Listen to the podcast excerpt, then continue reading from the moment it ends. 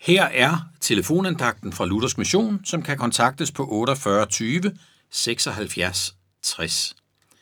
Mit navn er Hakon Christensen. I håbet ligger kimen til alt liv. Tag håbet fra et menneske, og du tager fremtiden fra dette menneske. Vi våger ikke at leve uden håb. Den fuldstændige håbløshed er et mørke, som ingen frivilligt går ind i. Alligevel må vi indrømme, at tilværelsen tærer på vores evne til at håbe. Illusionerne brister efterhånden, som vi bliver ældre.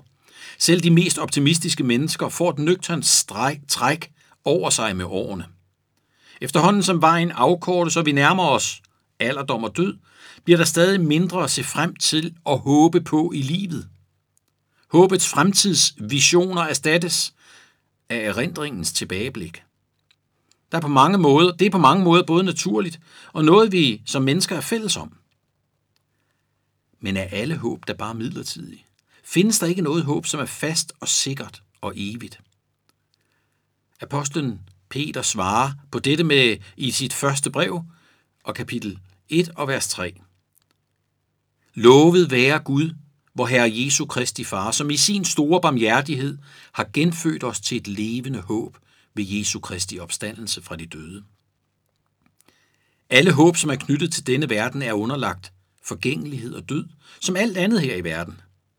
Det betyder ikke, de er uden værdi.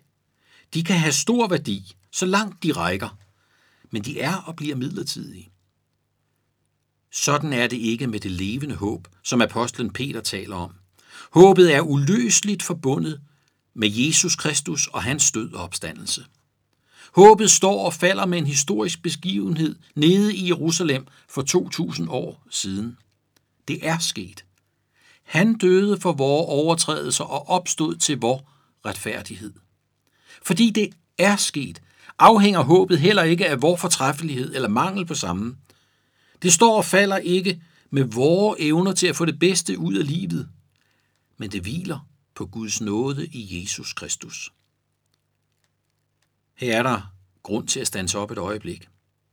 Sagen er, at på rejsen mod det ukendte har mange ikke andet at holde sig til end et famlende, man må da håbe det bedste. Men det er alt for lidt, når nu Gud har givet os sin egen søn som frelser og forsoner.